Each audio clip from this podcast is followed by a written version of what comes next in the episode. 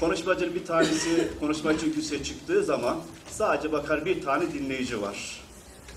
Konuşup konuşmamakta kararsız kalır, sonra konuşmaya karar verir. O anlattıkça dinleyen çok heyecanlı.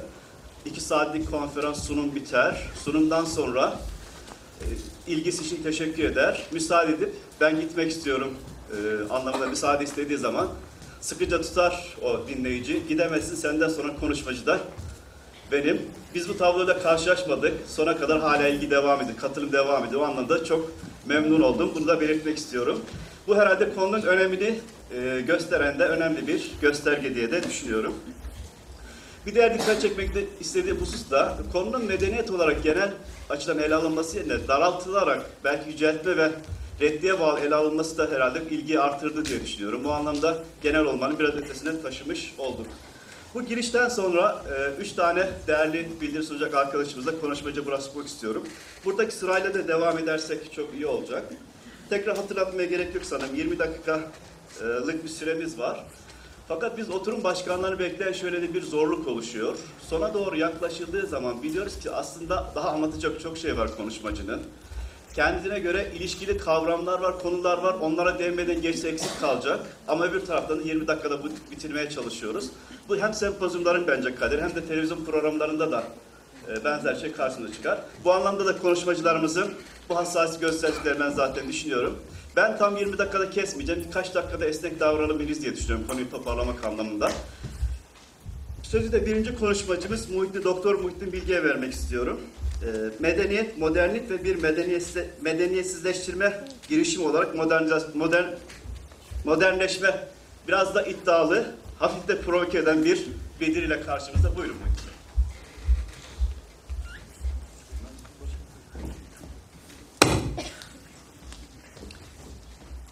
Konuşmama başlamadan önce hepinizi saygıyla selamlıyorum. Medeniyet e, her ne kadar bir kavram olarak yeni olsa bile 18. yüzyılın ortalarında ilk ortaya çıkmış bir kavram. Bir olgu olarak biliyoruz ki neredeyse insanlık tarihi kadar eskidir. Medeniyetin bu özelliğini İngiliz tarihçi Toynbee tarihe devletten değil de medeniyetlerden bakmalı. Çünkü devletler medeniyetlerin bağrında yetişibölen geçici siyasal fenomenlerdir diye açıklar. Yine ünlü medeniyet tarihçisi Brodel de medeniyete, tarihe medeniyetten bakmanın tarihi anlamada, tarihi projeksiyonlandırmada nasıl bize metodolojik kolaylık sağlayacağını üstüne basar. Huntington daha da ileri gider. İnsanlık tarihi medeniyet tarihidir.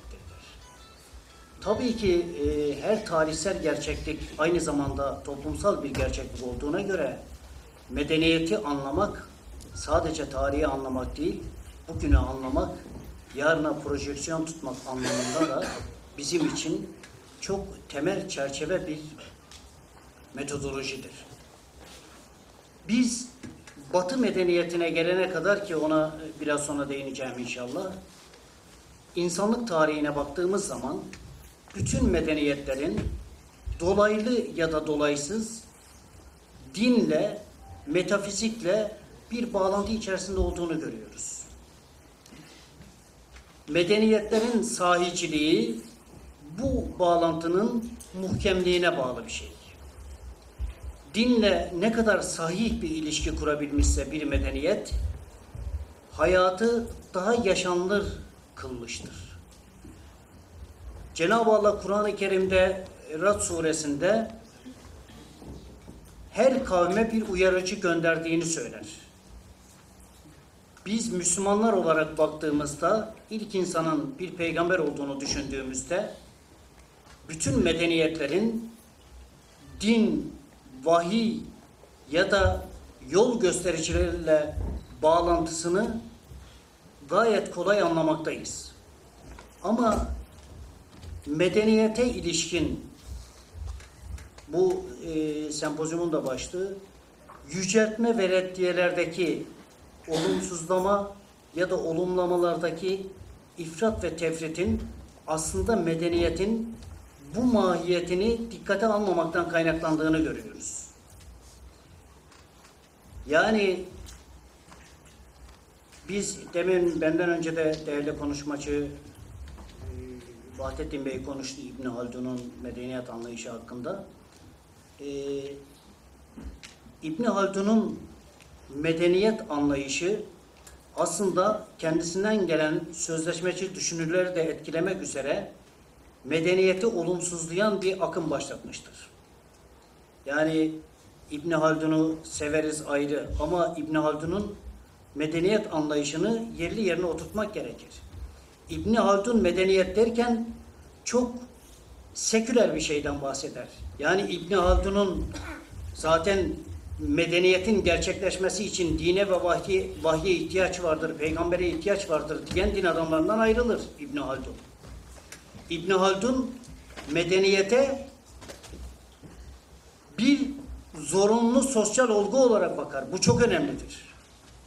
Yani medeniyet İbn Haldun'a göre iki tane dinamik üzerinde yükselir. Birincisi ekonomik dinamik, ikincisi emniyet dinamiği. Yani Bedevi umranda yaşayan insanlar oradaki toplumsal hayat bu iki zorunluluktan dolayı Hadari umrana geçmiştir. Ve İbn Haldun der ki organizmacı bir yaklaşımı vardır. Medeniyet doğar, büyür, gelişir ve ölür. Ve bu Bedevi umrandan Hadari umrana geçişi de umrana geçişi de İbn Haldun olumsuzlar. Ha biz İbn Haldun'un bir medeniyetin dinle ilişkisine olan e, çeşitli ilgilerini de inkar ediyor değiliz. İbn Haldun ilim, dini siyaset ve akli siyasette tabii ki dini siyaseti tercih eder. Yani bir toplumun, bir medeniyetin dinle, dini kurallarla yönetilmesinin onu daha yaşanılır hale getireceğini söyler. Ama son tahlilde İbn Haldun'un medeniyet tanımı tam da bugünkü demin e, İsmet Özel'le ilgili dile getirilen anlayışın da kökeni buna dayanır. Russo'da e, doğal toplumdan demin hanımefendinin birisi sormuştu. Doğal toplum halinden birlikte yaşama toplum haline dönüşünü olumsuzlar. Montesquieu'da da bunu görürüz. Ve daha sonra biz bunu kimde görürüz? Furiye medeniyet yetim hakkına gasptır der. İsmet Özel bu sözü tam da buradan almıştır. Spenkler medeniyeti olumsuzlar. Ve bunlar medeniyet derken bugünkü batı medeniyetini kastederler. Şimdi bana göre ben e, tabii benim tebliğimin başlığı bu değil ama ben yüksek lisansımı Sezai Karakoç'un medeniyet anlayışı üzerine yaptım. E, burada e, Sezai Karakoç'tan kısaca tabii ki bahsedecektim ama biraz daha uzun bahsetmek zorundayım. Çünkü burada İsmet Özel ve e, diğerlerinin medeniyet anlayışından bahsedildi.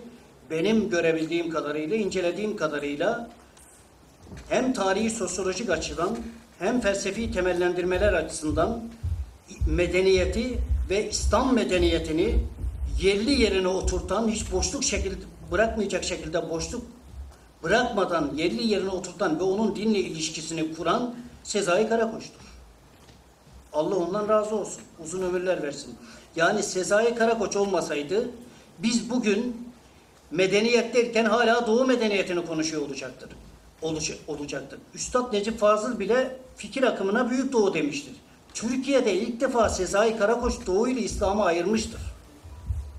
Hem felsefi açıdan hem kategorik açıdan ayırmıştır. Şimdi bakın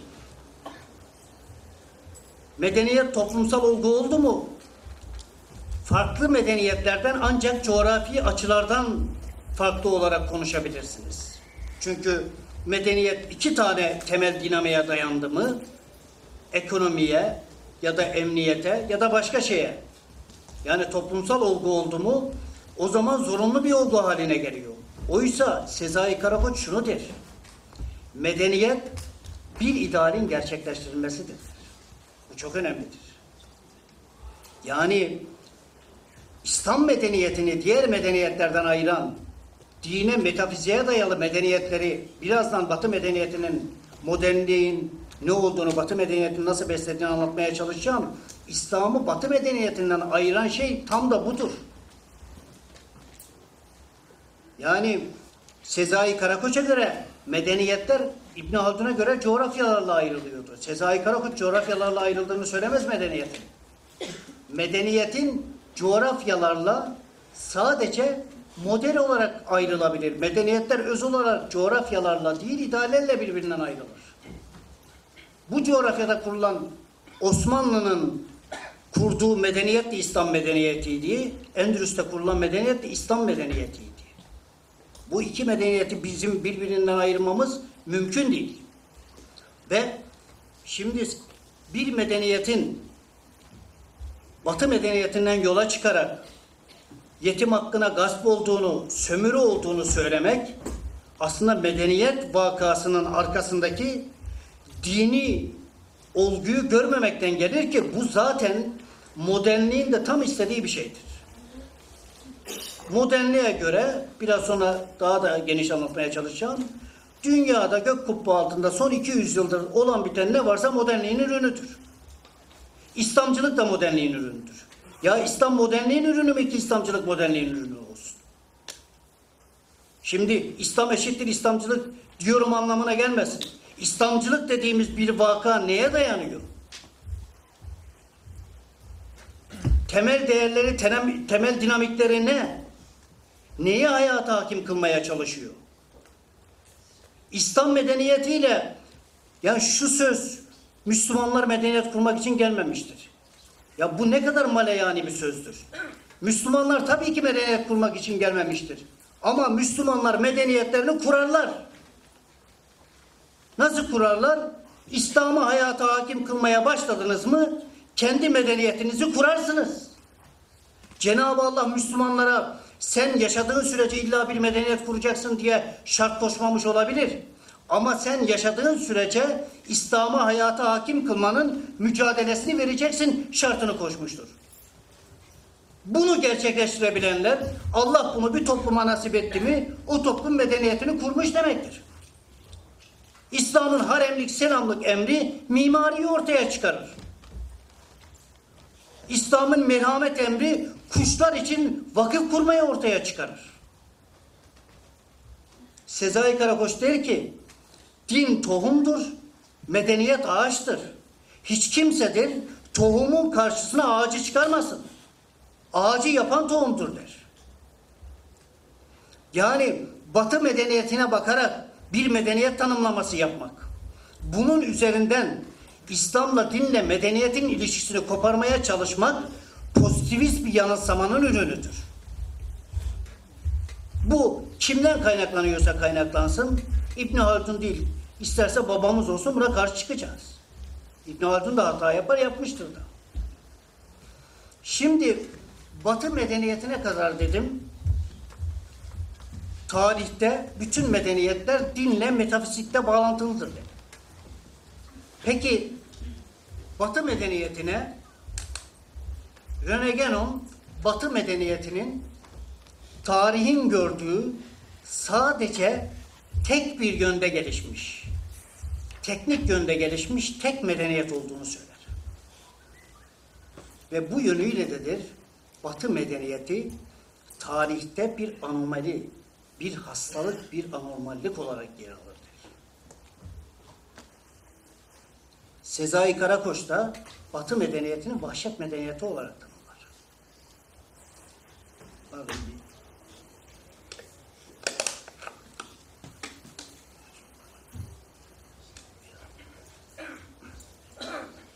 Şimdi metodolojik olarak şu çok önemlidir.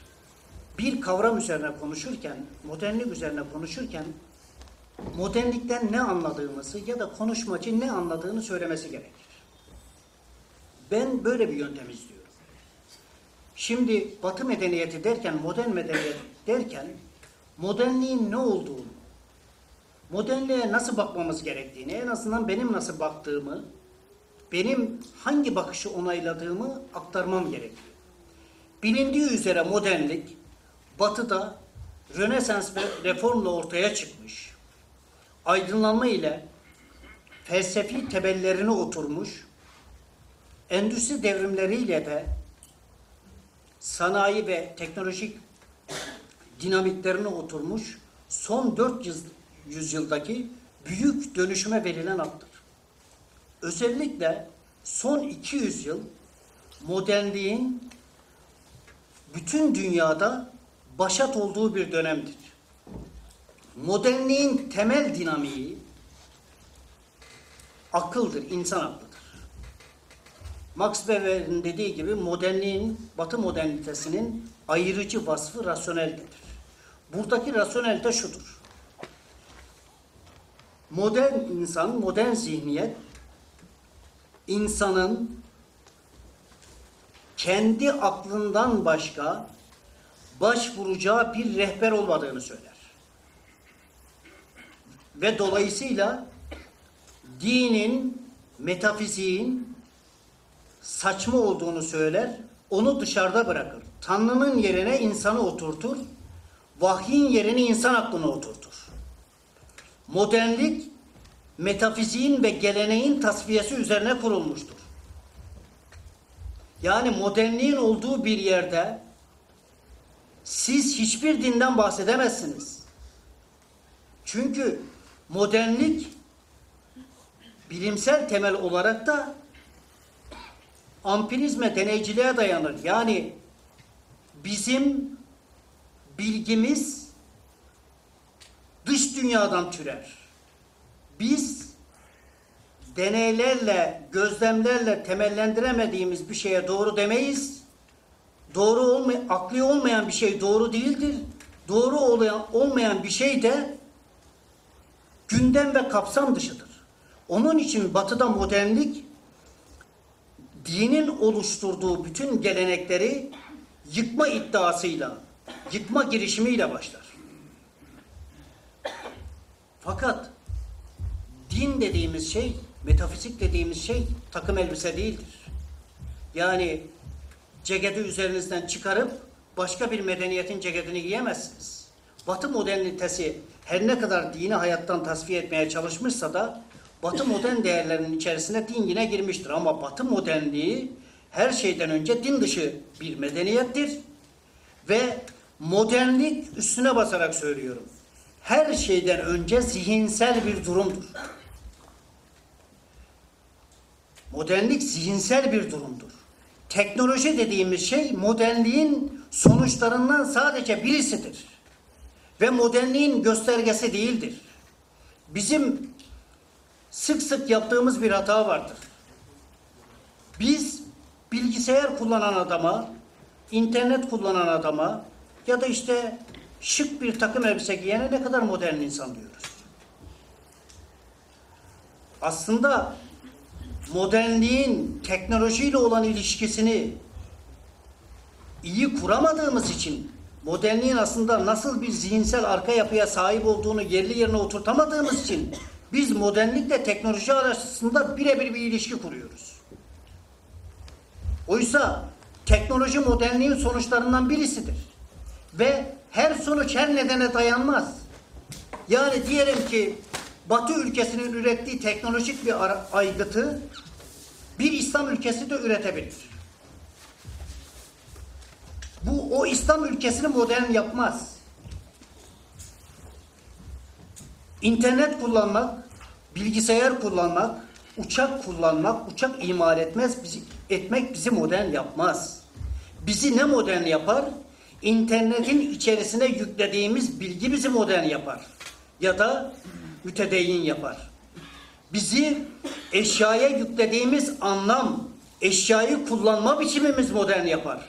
Eğer biz eşyaya direkt bir insan bilgisayar kullanıyor ne kadar modern insan dediğimiz zaman biz eşyaya kutsallık atfetmiş oluruz. Böyle bir şey olabilir mi? Onun için Müslümanların modernlik terimiyle aralarına mutlaka bir mesafe koymaları gerekir. Biz modern terimini her kullandığımızda bu ölçüden kaçmamız gibi kaçan kelimeyi bağlamı dışında diyorum tabi bağlamında kullanırız tartışırız. Bu kelimeyi biz her kullandığımızda bu kelimeyi meşrulaştırıyoruz. Şimdi adam tabi bu modernliğin insanlara dayattığı bir şey. Modernlik kendini öyle bir sunmuş ki, sunmaya devam ediyor ki, ey diyor dünya halkı, gök kubbe altında son 200 yıldır olan biten ne varsa benden çıkmış. Benden öncekiler, benden ötekilerin hiçbir anlamı, hiçbir önemi yok. Dolayısıyla biz modern kavramlarla düşünüyoruz. Şimdi modern Türk şiiri, şiirinin anlatımını e, alalım ele. Bir bakıyoruz İsmet Özel de orada, Sezai Karakoç da orada, Cahit Zarifoğlu da orada. Ya Cahit Zarifoğlu modern bir şair mi? Sezai Karakoç modern bir şair mi? Bunlar Müslüman şairler. Ha modernliği kuşkusuz bu tür metin hazırlayanlar modernliği dönemsel olarak ele alıyorlar. Oysa modernliği dönemsel olarak ele aldığınızda yine hata yapmış olursunuz. Yani bu evrende, bu dünyada son 200 yıl yaşanan, olup biten her şey dönem olarak da, zaman olarak da modernliğe ait değildir. Biz İslami bir paradigma ile, Müslüman bir zihin yapısı ile pekala da modernliğin dışından modernliği eleştirerek konuşabiliriz. Onun için modernlik terimiyle aramıza kesinlikle bir mesafe koymalıyız. Buradan medeniyetsizleştirme ile modernleşme arasındaki ilişkiye geçeceğim. Şimdi Batı'nın 200 yılda yaşadığı bu modern dediğimiz dönem 200-300 yıllık bu süreç Batı dışı toplumlar tarafından bu sürecin Batı dışı toplumlar tarafından kendi toplumlarının hayatlarına geçirilmesinin hikayesine biz modernleşme diyoruz. Ve her modernleşme bir batılılaşmadır. Çünkü modernlik batıya özgü bir durumdur. Rasyonel temelleri vardır. Deminki dediğim gibi seküler bir zihniyete dayanır. Modernleşme de batılılaşmanın zihinsel olarak, önce zihinsel olarak, sonra yaşantı biçimi olarak bir toplumun yaşamına geçirilmesinin hikayesidir. Ve bu hikaye modernlikten çok daha trajik bir hikayedir. Neden daha trajik bir hikayedir? Modern batı, modernlik dediğimiz olguyu 300-400 yılda gerçekleştirmiş. Siz kendi toplumunuzu bir günde, bir günde, bir anda, çünkü her modernleşme bir modernleştirmedir. Modernleşme batılılaşmadır. Batılılaşma kendiliğinden olmaz. Toplumsal değişme varsa toplumsal değiştirme de vardır. Bu toplumsal değiştirmeler toplumların taşıdığı kültürlere göre, medeniyetlere göre ağır ya da hafif olabilir modernleşmeler. Mesela bizde çok ağır olmuştur. Neden? Çünkü biz çok kadim bir medeniyet, İslam medeniyetinin temsilcileriydik. Dolayısıyla bizim batılılaşmaya geçişimiz, batılılaşma, modernleştirilme hadisemiz çok sancılı, çok trajik, çok ağır olmuştur. Çok da reaksiyon çekmiştir. Çünkü İslam medeniyetinin bütün değerlerini bir anda terk ediyorsunuz. Bir takım elbise değiştirir gibi modernleşiyorsunuz. Modernleştirilmeye çalışılıyorsunuz. Bu sefer ne oluyor? E, yani normal bir toplum belli bir süreç içerisinde bile taşıdığı medeniyetten, gelenekten başka bir medeniyete geçemez. Ama bir de modernleştirme olduğu zaman artık biz, ben bunu medeniyetsizleştirme diye tanımlamayı tercih ettim. Niye tercih ettim? Çünkü biz Batı medeniyetine baktığımız zaman Batı medeniyeti gerçekten de teknolojik gelişmişlik dışında ekonomik gelişmişlik dışında ki bu gelişmişliği olumlu anlamda söylemiyorum. Büyüme dışında dünyaya hayır hak bir şey sunmamıştır, sunması mümkün değildir. Neden mümkün değildir? Bediüzzaman'ın çok güzel bir sözü vardır. Bütün filaklardan gelen feryatlar aşkı bekadan gelen ağlamaların tercümanlarıdır der. Modernite, modernlik insanın fıtratına savaş açmıştır. İnsanın ebed duygusuna, insanın dini duygusuna savaş açmıştır. Dolayısıyla böyle bir medeniyetin insanları mutlu etmesi mümkün müdür? İnsanın fıtratıyla savaşan, Cenab-ı Allah tarafından insanın fıtratına konulan ebed duygusu, manevi tatmin, ibadet bu tür şeyleri dışlayan ve bunları manipüle etmek için sanatı putlaştıran, bilimi putlaştıran, teknolojiyi putlaştıran bir uygarlığın medeniyetle aynı çerçeve içerisinde ele alınmayacak Batı medeniyetine, Batı uygarlığına medeniyet bile diyemeyiz. Bu anlamda modernleşme, modernleştirme her şeyden önce bir medeniyetsizleştirme girişimidir. Bunun da böyle algılanması gerekir. Beni dinlediğiniz için teşekkür ederim.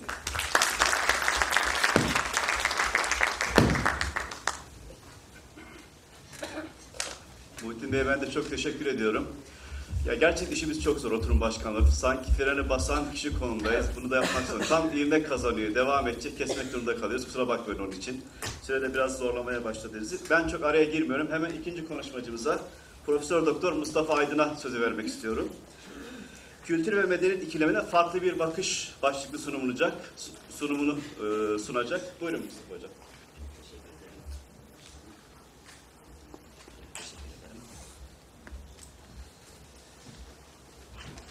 Farklı bir şeyler söyleyeceğim. Ee, biraz belki aykırı görülecek şeyler, göç düşüncelerinde olacak. Önceki oturumlarda gerçi benim yaklaşımıma yakın bazı şeyler söylendi. Ama madem ki buraya medeniyeti övmek ve yermek arasında bir toplantı düzenlemek üzere geldik. Yok medeniyet aleyhine e, bir bildiri falan da şey yapmayacağım. Yani öyle bir içeriği yok. Yalnız e, bir kültür analizi yapacağım. Yani daha sosyolojik, daha analitik bir analiz yapacağım. E, ve şu ana kadar e, konuşulanlar hepimizin hissettiği, gördüğü, ben beri bildiğimiz medeniyet dediğimiz, medeniyet e, nitelendirdiğimiz e, dünyanın sembolik, simgesel, işte inanışlar, düşünüşler, teknikler vesaireler, bütün bunları kapsayan bu koskocaman bu kütlenin içerisinde olumlu olumsuz, bazen oluşum içine göre olumlu ya da olumsuz olabiliyor ama bu bir çizgi var dikkat ederseniz. Yani İslam'da onayladığımızda olumlu olacak, İslam'dan şey yaptığımızda tabii olumsuz olacak. Yanlış değil bu. Ama işin doğasında bir şey var. Ben sizin dikkatlerinizi oraya çekmeye çalışacağım. Ee, gerçi e, oturumların son e, yerlerinde böyle biraz da analitik bir konuyu e, sizleri biraz daha böyle e, ne bileyim yormak, yıpratmak gibi niyetim pek yok. Hatta başkanım bana süre sınırlı ve sınırlılıkla da ilgili tabii problem var ama başkanım bana dese ki hocam sen bir saat konuş. E, yani benim pek şu anda e, şeyim yok bir saat konuş. Hem de sizleri o kadar fazla yormak, e, yıpratmak istemiyorum. Yormak istemiyorum. E, yine ben 20 dakika gibi, yani bilemediniz bir 5 dakika e, belki. E, bu süre içerisinde meramımı anlatmaya çalışacağım. Yine başkanımın teşekkür, ben de teşekkür ediyorum. Son saatlerde bile böyle salon dolu ki bu akademik e, şeylerde genellikle önde iki sırada böyle bir 10-15 kişi olur. En sonunda da iki kişi, bir kişi, üç kişi oturur. Onlar dinlemeye gelmemiştir, seyretmeye gelmiştir. Ya ne yapıyor bu adamlar? Bu adamlar diye. Öyle değil. Çok şükür salonumuz gerçekten bu şey. Yani başından sona kadar böyle istikrarlı pek az toplantı istedim. Yani şey yaptım. Onun için ben, ben de şahsım adına teşekkür ediyorum. Şimdi efendim e, benim e, üzerinde duracağım konu e, bu insani beşeri birikimimizin iki yönünün olduğudur. Bu yönleri kültür ve medeniyet kavramlarıyla ayrıştırabiliriz diye düşünüyorum. Yani gerçi ilk defa bunu söyleyen ben değilim tabii ki. Kültür ve medeniyet kavramları üzerinden hareketle bir yere gelmek ve getirmek istiyorum. Ee, bu kavramlar e, gerçi çok söylendi ama benim analizimde hemen hatırlansın diye söylüyorum. Kültür kelimesi işte 1700'lü yılların sonlara doğru aydınlanmacı Voltaire tarafından kullanılmış. İnsan zihninin geliştirilmesi anlamına gelecek şekilde kullanılmış. Ee, insan zihninin geliştirilmesi anlamında kullanılmış e, Voltaire tarafından. Fakat ki Voltaire Fransız biliyorsunuz.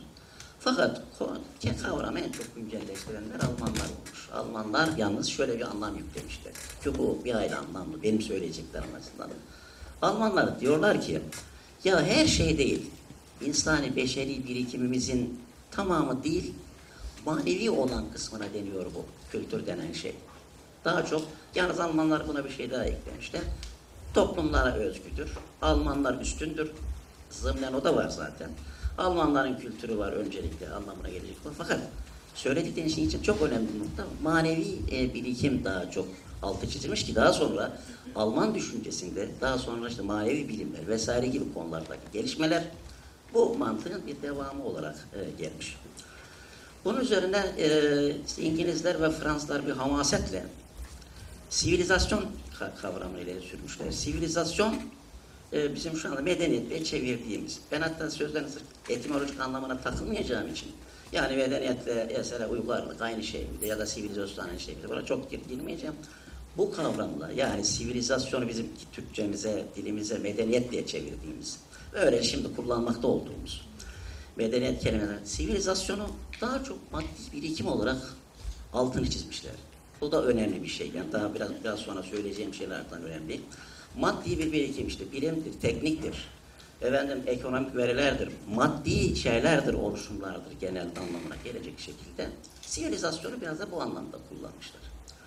Daha sonra e, bu e, ayrım, bu, bu ayrım çok karıştırılmış birbirlerine. Fakat ben hemen şunu belirteyim. Medeniyetle e, adı anılan e, düşünürlerin, Batı dünyasında düşünürlerin önemli bir kısmı işte Arnold, efendim Eliot, Brodel vesaire gibi ki üzerine kitap yazmış, tartışma yapmış kişilerin hemen hemen büyük bir kısmı medeniyeti maddi bir birikim olarak görmüşlerdir. Hatta bir hemen şöyle bir şey düşünebilirsiniz. E onlar maddi birikim olarak görmüş ama medeniyet bizim medeniyetimiz için manevidir. Oraya geleceğim yani. Geleceğim. Bir maddi birikim olarak görmüşler ve e, bunu bunun üzerine durmuşlar. Hatta mesela Brodel'in meşhur kitabı Maddi Medeniyet, e, Kapitalizm. E, ki kapitalizm, teknoloji vesaire medeniyet dediğimiz şey en çok sembolize eden şeylerden biri olarak üzerinde durulmuş. Bu peki gerçekten bu ayrım sağlıklı mı diyeceksiniz? Değerli dostlarım, e, üzerinde durulmayan, e, durmadığımız, burada durmadığımız ama medeniyet üzerine fevkalade düşünceleri olan bir düşünürden söz edeceğim. Ali İzzet. Çok az okunduğu kanaatine varıyorum bir burada da genel olarak e, az okunduğu kanaatindeyim. Yani en azından özümsenmediği kanaatindeyim. Genç arkadaşlarım, dostum arasında ar- arasında şey yapıyorum. Ayzot Begoviç'in burada ki kendisine rahmetle anıyorum. Mükemmel bir analizi var. Benim önemli dayanak noktalarından birisi diyebileceğim bir şey. Ali Zetmagoviç diyor ki çok karıştırılan bir konu bu. Kültür ve medeniyet. Bunlar ayrı şeylerdir. Ve bunlar kültür ve medeniyet insanın iki ayrı yönüne denk düşer. İnsanın iki yönü var. Birisi hayvani tarafı diyelim. Yani kısaca anlatabilmek istiyorum. Alet kullanan insan. Alet kullanan ama gelişmiş bir hayvan. Alet kullanan. Bir de kült kullanan, kült sahibi olan. Yalnız kült buradaki o e, Fransız Almanların getirdiği işte e, Latince koler kökünden gelen ve Fransızca la kültür e, denen e, insanın yapıp ettiği anlamından ayrı bir şey. Kült biraz da mane mane kutsal gibi bir kelime, bir kavram. Yani kült kelimesi. Kült kullanan insan. Yani inanan, sanat yapan vesaire eden bir tarafı var. Gerçekten alet kullanma diğer hayvanlarda böyle bir şey alet kullanır ama çıkar anlamına hayatını daha iyi sürdürme anlamında daha iyi bir otlak gör, gördüğü zaman hayvan oraya gider. İnsan da gider. İnsan da çıkar neredeyse oraya gider. Ama hayvan fedakarlıkta bulunmaz. Hayvanlar diğer ins- insanın dışındakiler inanmazlar, sanat yapmazlar. Ee, mesela hiç insanlık tarihi boyunca antropologların şey, hiçbir insan, hiçbir hayvan resim yapmadı hiçbir hayvan bil, bildiğimiz haliyle inanmadı, sanat yapmadı vesaire. Fedakarlık olarak bir yakaladığı avı götürüp onun önüne koyup "Ha, buyur demedi. İşi bitmiştir, çekilmiştir. O başka arkadan çakallar gelir mesela. Ee, koyar gider, ihtiyaç duymaz ayrı ama apayrı. Yani hayvan çoğu kere yani fedakarlığa benzer ender olaya rastlayabiliriz ama konum tabii o değil. Şimdi e, İzzet Bagoviç diyor ki kült kullanmanın üstüne e, e, üzerinden çıkar kültür. Kültür, kült, insanın kült tarafıyla ilgili bir şeydir. Peki nedir kült tarafı? Her şeyden önce dildir, inanmadır, sanattır, ahlaktır. Bunlar insanın kültürel tarafıdır, kültürel yönüdür bunlar. Bir de öbür tarafta alet kullanımı ise alet kullanımında tekniktir, hatta bilimdir, Ee, ekonomik şeylerdir, maddi cisimlerdir, binalardır. Gerçi mimarinin çok incelikli şüphesiz. Şey duyduğumuz bir tane belgesi vardır ama binalardır, görkemli binalarla o şehrin, o kentin, o şehir bu bir medeniyettir. Bu medeniyettir, kültür değildir. Böylece e, ikisinin arasındaki farkı götürerek de kendimize getireceğim, e, anlatmaya çalışacağım. Şimdi e, kültür ve medeniyeti aşağı yukarı birbirinden e, insanın iki yönüne denk düşen, e, insanın bütün bu birikiminin iki cephesini, iki veçesini böyle belirttikten sonra şöyle bir ayrım yapabiliriz. Gerçi kısaca söyledim ama e, din, ahlak, e, sanat ya da doğal olmayan hukuk bunlar insanın kültürel dünyasıdır. Kültürel, kültürle ilgili bir şeydir. Öbür tarafta teknik, bilim, e, mimari özellikle e, mimari derken tabii incelikli tarafını şey yapıyorum ama yani genelde fiziksel yapılanma diyeyim isterseniz. Tabii bunlar medeni verilerdir. Zeka araçsal dünyaya aittir. Zeka e, belki aklı şüphesiz kültürel tarafa aktarabilir. O bile hatta kullanıma bağlıdır bakın. Akıl, akıl yerine göre e, araçsal, yerine göre amaçsal bir şey olabilir. Şimdi bu iki dünyanın e, gerçekten birbirinden farklı bir gelişimi var. Peygamberler geldikleri zaman gelişimine bakalım. Peygamber, hiçbir peygamber medeniyet kurmaya gelmemiştir. Böyle bir söylem hiç yoktur.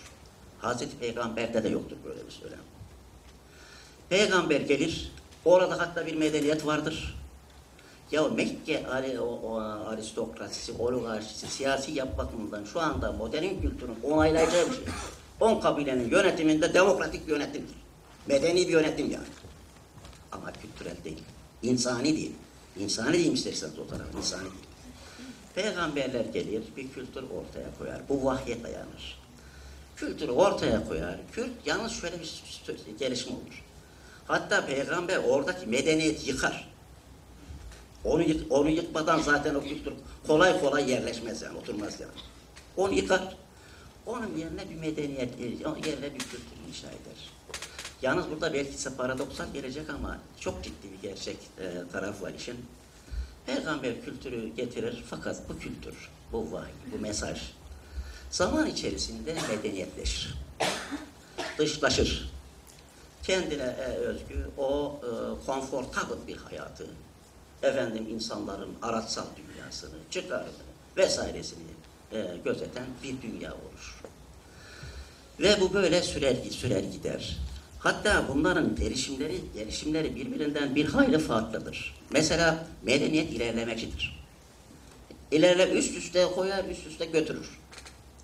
Kültür, kültür ilerlemeci değildir. Ki ben e, İsmet Özel'in söylediğine aynen katılıyorum. İlerlemeci değil şey, kültür. Hazreti Peygamber döneminden daha iyi bir İslam anlayışına sahip değiliz 1400 yıl sonra. İlerlemedi. Hatta ya bu dıştaşırken bazı eksik taraflarımızda biraz öyle. Gerçi geri kelimesinin anlamı yok. Anlamda mi? Mesela diyor, anlatabilmek için söylüyorum. Ama medeniyet ilerlemeci bir şeydir. Şimdi e, değerli dostlar, ya şöyle bir yalnız e, noktaya geliyoruz. Kaçınılmaz olarak her kültür medeniyetleşir.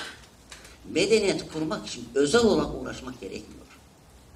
Medeniyet içinde bulunduğunuz dünyada şartları, imkanlarınızı, çıkarınızı düşünürken o kendiliğinden devamlı gelişir. Daha iyi bir evde oturursunuz, biraz sonra beğenmezsiniz, daha güzel bir bina yaparsınız. Bu bir medeni gelişmedir. Medeni gelişme yalnız olmak durumundadır da. Yani ben zaten biraz farklıca bir şey söylerken, söyleyeceğim derken kastettiğim noktalardan biri şu. Medeniyet bizatihi olumsuz, bizatihi e, ya yanlış anlamına gelmiyor. Medenileşiyorsunuz, mecburen medenileşiyorsunuz. Ve yani kültür açılıyor ve medeniyet haline geliyor. Mesaj, vahiy bir süre sonra medeniyetleşiyor. Medeniyet olmak zorunda kalıyor. Yaşamanız için bu gerekiyor. Peki sorun nedir? Sorun o kültürden ne kadar uzaklaştığınızdır. Uzaklaştığınız oranda kültürden olan şahane, şahika bir medeniyet var ortada ama içi kültürsüz. Batı kültürü bunun en güzel örneğidir. Hristiyanlığın şeyler üzerinde gelişti, yükseldi. Siz bakmayın o, aslında orta çağ, skolastik felsefe çok şeyler getirdi. Hiç de öyle değil yani. Skolastik felsefe Batı dünyasına düşünmeyi getirdi, öğretti yani. Ama sonra ne oldu? Şu andaki modern medeniyet diye bilinen yani Batı medeniyeti aslında Hristiyan kültürün üstüne oturmuyor. Ona tamamen hatta ona ihanet etmiş böyle bir ifade belki biraz uç noktada olacak ama onu dışlayan onun ötesinde bir şey. Ha zaman zaman deriz sana ya zaten Batı medeniyeti Hristiyan medeniyet kusura bakma Hristiyan medeniyeti falan değil.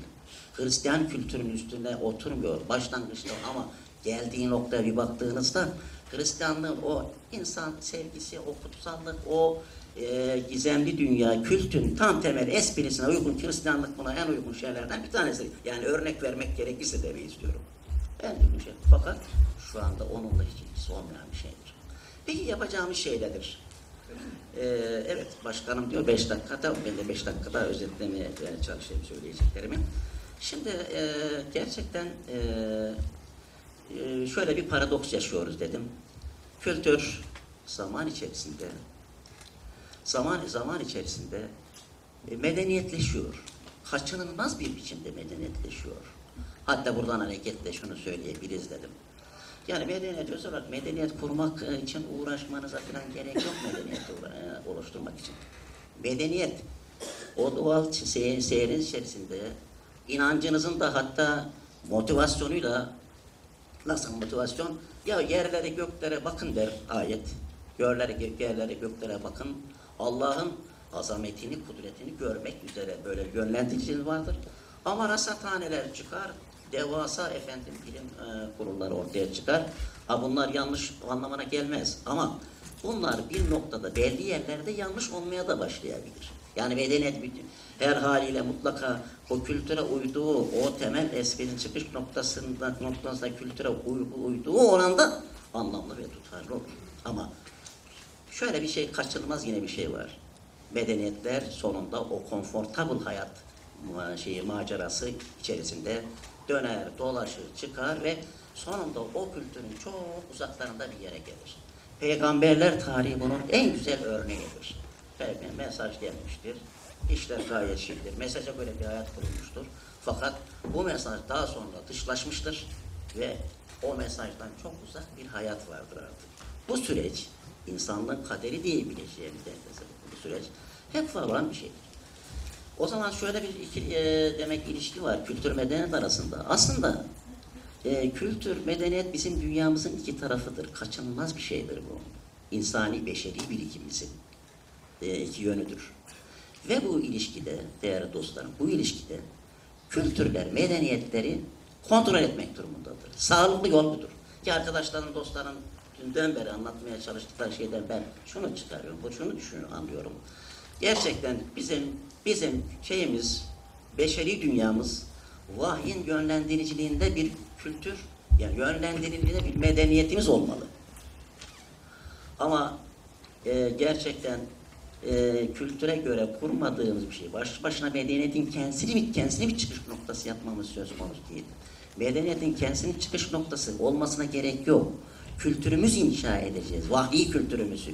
Kur'an kültürünü ihya, ihya edeceğiz, bunu şey yapacağız. Bu, o tabii dediğim gibi kendine özgü bir medeniyetini geliştirecek olacak. Zamanında geliştirmiş, olmuş ve e, süreç bu. İkisinin arasında ilişki zaten doğal olarak da bir ilişki vardır. Söz gelimi, vahyin kendisi bir kültürdür. Vahiy kültürdür. Yazı medeniyet ürünüdür. Ama vahyin medeniyeti, vahyin bilginin medeniyete, medeniyetin şeyin, vahyin e, şeyin, e, vahyin ise yazıya bir medeniyet ürünü olan medeniyete ihtiyacı var. İkisinin birbirine ihtiyacı var. İnen vahiy yazıya geçirilmiştir, getirilmek durumundadır. Yazı yazı bir medeniyet ürünüdür. Ama dedik vahiy bir kültürdür. Vahiy kültüre, kültür vahiye şeydir. Kültürler dönüşür, medeniyet olur. Ama medeniyetler, altını çizerek söylüyorum. Medeniyetler kendi kendine dönüşerek hiçbir zaman kültür olmazlar. Hiç olmazlar ama. Diyelim ki sonunda ya Batı medeniyeti dönüp de zar anlayacaktır ya, yanlışını görecektir kardeşim ya da insanlık bir hatta pek bir apatıya cüret, cüret etmeyin ben anlaşılsın diye biraz böyle kolaycılığa kaçıyoruz galiba yani ya- yanlış anlama. Benim yani Batı şu anda modern Batı'nın e, eleştirecek insanlığın gerçekten e, canına okuyor yani pek çok yönüyle yani şey bir süreç bu. Hakikaten kötü bir süreç bu. Ama yok ya, ya bir gün anlayacaktır ve gelecek diyor. Ha kardeşim bu gidiş yanlış. Şu kültüre dönelim yani kültür anlamındaki o şeylere dönelim diyecektir zahir. Merak etmeyin. Hiç demeyecek. Hiç demeyecek. İntihar edecek. insanlığı katledecek. Söz gelimi diyorum yani.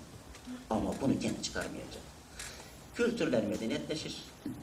Ama medeniyetler kendine iradi olarak bunu peygamberler yapa gelmişti. Şimdi müminlere düşüyor görev. Hasan Kesebalaban, yarın doçent yazıyor ama Hasan Hoca biliyorum okulda beraberiz. Doçentliğini aldı, tebrik ediyoruz onun için.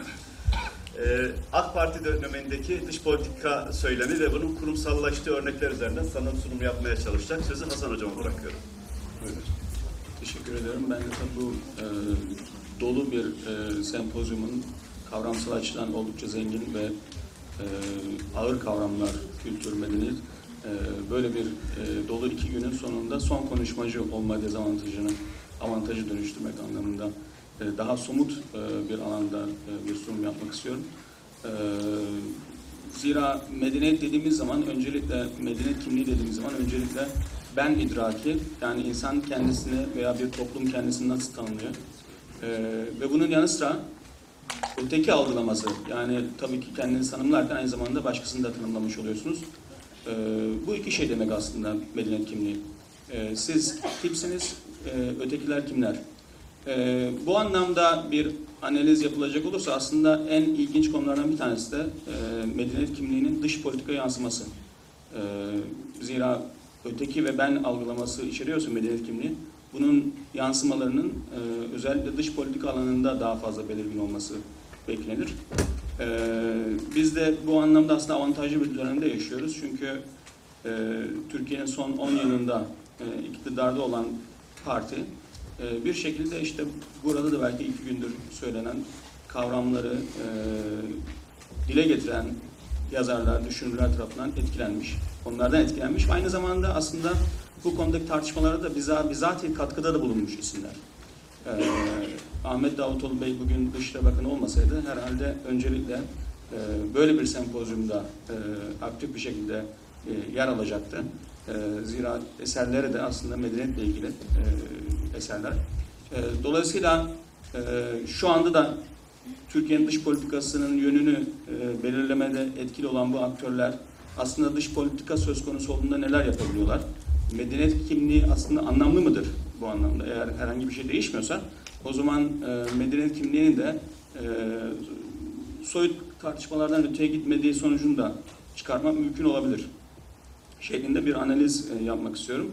E, bence son 10 yılında Türk dış politikası e, önemli ölçüde değişime uğradı. Ee, ama asli çizgisinde de fazla bir değişiklik olmadı. Yani asli çizgi dediğim Osmanlı'nın son yıllarından itibaren ortaya çıkan bir Rus tehdidi e, vardı. O Rus tehdidine karşı Osmanlı dış politikası Tanzimat'la beraber kendisine batılı bir müttefik e, edinerek e, Rus tehdidini bertaraf etmeye yönelik bir strateji. Bu strateji Soğuk Savaş döneminde de e, devam etti bir şekilde. E, Soğuk Savaş yıllarında Türkiye'nin müttefiği Amerika Birleşik Devletleri ile. Şu anda da gelmiş olduğumuz nokta itibariyle Türkiye'nin Batı İttifakı içerisinde önemli bir e, unsur olduğunu, Batı İttifakı'nın da Türk dış politikasında önemli bir unsur olmaya devam ettiğini e, gözlemlemek mümkün. E, bunu Suriye krizinde çok somut bir an bir şekilde yaşıyoruz. Hepimiz takip ediyoruz. NATO'nun Patriot füze sistemleri 3-5 şehrimizde konum, konuşlandırıldı. Ee, ve Türkiye e, kendisini doğulu aktörlere karşı e, savunmaya e, veya savunmasını güçlendirmek zorunda hissetti. Ben bunun bizatihi tartışmasını yapmak istemiyorum. Hepimizin bu konuda farklı düşünceler olabilir. Ama ortadaki vaka böyle bir vaka. E, ama Türkiye'nin yani Türkiye'deki hükümetin başı Başbakan Tayyip Erdoğan Ekonomist dergisine vermiş olduğu mülakatta kendisini etkileyen e, en önemli entelektüel olarak veya düşünür olan Necip Fazıl'ın ismini veriyor. Ve hocamız da burada bahsetti Necip Fazıl'ın başlıca medeniyet söylemi, Büyük Doğu kavramı. E, eğer böyleyse Büyük Doğu e, değil de Türkiye'yi aslında e, hala Batı e, etkiliyor. Batı içerisindeyiz. E, Batı ittifakı içerisindeyiz. Doğu ile e, fazla bir e, konum şeyimiz yok. Tabii Şanghay İttifakı'na girme noktasında bazı şeyler oldu ama ben onları şahsen biraz da Avrupa'ya karşı e, bir e, bir girişim olarak nitelendiriyorum. Şanghay İttifakı'nı da Türkiye içerisinde alma gibi bir aslında şey yok. Çünkü onların da Türkiye algılaması Türkiye'nin onlar hakkındaki algılamasından çok farklı değil. Ee, neden böyle oldu? Ee, bunun nedenleri e, e, tartışılabilir ama son tahlilde şunu söylemek mümkün. Ee, herhangi bir dış politikayı, herhangi bir ülkenin dış politikasını incelemek için e, aslında iki temel faktörden, faktörler dizisinden, faktörler serisinden bahsetmek mümkün. Bunları iki temel düzlemde konumlandırmak mümkün. Bir tanesi fikirsel veya fikri e, zemin, e, fikri bağlam. E, burada bir ülkenin medeniyet algılaması veya medeniyet kimliği içerisine girebilir. Tarihten gelen bir kimlik ve algılama içerisine girebilir. Tür- Türkiye için bence bu çok önemli ve belirleyici. E, ama bunun hemen karşısında yer alan bir de maddi ve materyal bir bağlam var. Yani orada da sizi elinizi kolunuzu bağlayan e, başka faktörler var. Bunlar da e, bir ülkenin ekonomik konumu, ekonomik anlamda, doğal kaynaklar anlamda zenginliği ya da fakirliği, e, bunun dış politika yansımaları. Mesela Suudi Arabistan gibi bir ülkenin petrol siyaseti var. Bu anlamda bir dış politikası var. Ama Türkiye'de bu anlamda bir fakirlik yaşıyor. Dolayısıyla e, bağımlı olduğu ülkeler var ekonomi, e, enerji politikaları açısından. E, ya da coğrafyanız sizi önemli ölçüde bağlıyor. E, bir yere konumlandırıyor, bir yere e, sabitliyor. E, buradan da fazla kaçamıyorsunuz. E, nüfus önemli. Tabi bu maddi ve materyal faktörlerle fikri bağlamdaki faktörlerin sentezinden oluşan bir etki alanı dış politikanın yönünü tayin ediyor. E, bütün bu açılardan bakılacak olursa aslında medeniyet söylemi ve medeniyet kimliği herhangi her, her ne kadar e, politikayı belirleyen aktörlerin zihni e, etkile, etkileşim dünyasında önemli kavramlar olsa da ki bundan hiç kuşkumuz yok. Yani ilk akla gelen isim Necip Fazıl ise etkileyen e, başbakanı e, bu anlamda e, Necip Fazıl'ın da işte bütün o yazdıklarından e, süzülen temel mesaj bir medeniyet kimliği, medeniyet algılamasıdır. Ee, ki kendi söyleminde de bunun etkilerini görmekteyiz. Öbür tarafta Dışişleri e, Bakanı Türk dış politikasının e, yönünü etkileyen en önemli isimlerden birisi, belki en önemlisi. Ahmet Davutoğlu e, Bey de bu konuda az önce söylediğim gibi önemli eserler e, oluşturmuş. E, Ahmet Davutoğlu'nu biz e, daha çok stratejik derinlik kitabından biliyoruz ama dış politika söz konusu olduğunda aslında stratejik derinlik bizatihi tek başına bir eser olarak algılanmamalı.